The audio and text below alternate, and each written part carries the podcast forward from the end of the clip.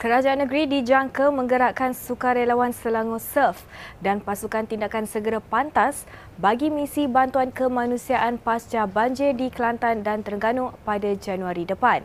Datuk Menteri Besar Datuk Seri Amiruddin Syari berkata pihaknya sedang menyelaras misi itu bersama kepimpinan di kedua-dua negeri terbabit supaya kerja pembersihan di kawasan terjejas berjalan lancar. Beliau berkata demikian selepas menyerahkan cek curah bantuan banjir bernilai RM500,000 kepada Menteri Besar Kelantan Datuk Ahmad Yaakob di kediaman rasmi pemimpin negeri itu semalam. Turut hadir Timbalan Menteri Besar Kelantan Datuk Muhammad Amar Nik Abdullah dan Exco Pembangunan Modal Insan Muhammad Karudin Osman. Uh, sumbangan ini sebagaimana yang telah dimaklumkan ini simbolik saja saya secara adabnya menyampaikan maksud kita dan uh, sumbangan itu telah di telah dihantar ke Uh, ke akaun kerajaan negeri. Dan semalam unit bencana kita telah bertemu dengan uh, baris uh, kepimpinan serta pengurusan negeri. Kita akan uh, melihat uh, penyelarasan uh, pasukan pantas kita untuk melakukan proses-proses membantu proses pembersihan awam. Khususnya apabila banjir telah surut uh, hampir surut 80-90%. Kita sedang selaras hari ini. Jadi kalau ada pun saya rasa bulan satu nanti kita turun bersama-sama dengan Uh, pasukan yang ada dekat sini dan NGO yang ada dan sebagainya. Sebab apa? Sebab kita nak fokus. Uh, jadi nak bagi ada kesan yang baik. Pada masa sama, Menteri Besar Kelantan Datuk Ahmad Yaakob menzahirkan ucapan terima kasih kepada kerajaan negeri yang menghulukan sumbangan serta bantuan para sukarelawan dan badan bukan kerajaan berikutan banjir yang melanda.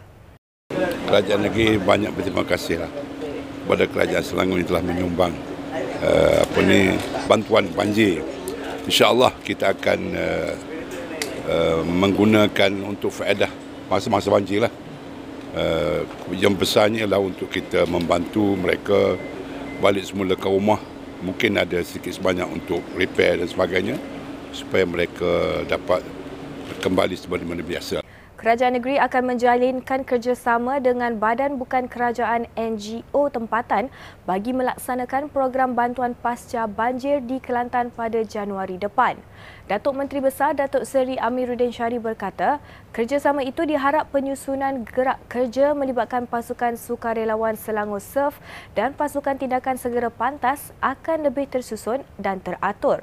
Beliau berkata demikian selepas program minum petang bersama Yayasan Darul Hijrah di Hotel Jewels Kota Baru semalam yang turut dihadiri pengurusinya Datuk Husa Musa dan Exco Pembangunan Modal Insan Muhammad Karudin Osman.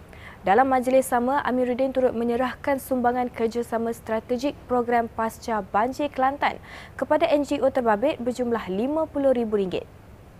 Jadi basically pertemuan tadi adalah untuk uh, understanding awal dan kita nak susun bersama-sama dengan sukarelawan-sukarelawan tempatan dan juga badan-badan bukan kerajaan tempatan yang dikumpul oleh Datuk Usam dan rakan-rakan untuk sama-sama kita membantu kepada mereka yang memerlukan.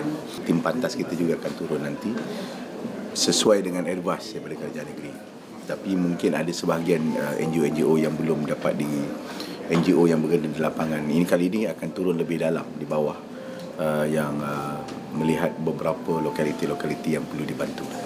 Dewan Undangan Negeri Dun Pandamaran membuka 400 permohonan baucer beli belah sempena perayaan Tahun Baru Cina. Perkongsian dibuat menerusi laman Facebook rasmi wakil rakyatnya Tony Leong Takci baru-baru ini. Pemberian baucer itu selaras program Jom Shopping yang diperuntukkan dalam Belanjawan Selangor 2023 berjumlah 16.48 juta ringgit yang dilaksanakan sempena tiga perayaan utama iaitu Hari Raya Aidilfitri, Tahun Baru Cina dan Deepavali. Permohonan dibuka sehingga 6 Januari 2023 dengan syarat yang ditetapkan. Baucer akan diserahkan secara fizikal di Pasar Raya Giant Bukit Tinggi Kelang pada tarikh yang akan dimaklumkan. Majlis Agama Islam Selangor MAIS menyantuni 1,199 keluarga masyarakat orang asri dengan mengagihkan bantuan kotak makanan kering melibatkan jumlah keseluruhan sebanyak RM218,880. Menerusi perkongsian di Facebook, Timbalan Setiausaha Operasi MAIS, Nurhani Salwa Jamaluddin memaklumkan bantuan diserahkan kepada masyarakat orang asli beragama Islam dan bukan Islam di sekitar Selangor. Daripada jumlah keseluruhan bantuan, RM150,000 diagihkan kepada 625 keluarga orang asli Islam dengan menggunakan sumber peruntukan wang fidyah MAIS. Manakala baki RM68,880 lagi diagihkan kepada 574 keluarga bukan Islam dengan menggunakan sumber peruntukan Baitul Mal MAIS. Nurhani Salwa menyampaikan sumbangan tersebut kepada penolong pengarah kanal unit Ukwah bahagian dakwah Jabatan Agama Islam Selangor Jais Abdul Hadi Abdullah di kampung orang asli Batu 12 Gombak semalam. Setiap keluarga orang asli menerima bantuan kotak makanan kering seperti beras, susu, gula, tepung dan minyak masak bernilai RM120.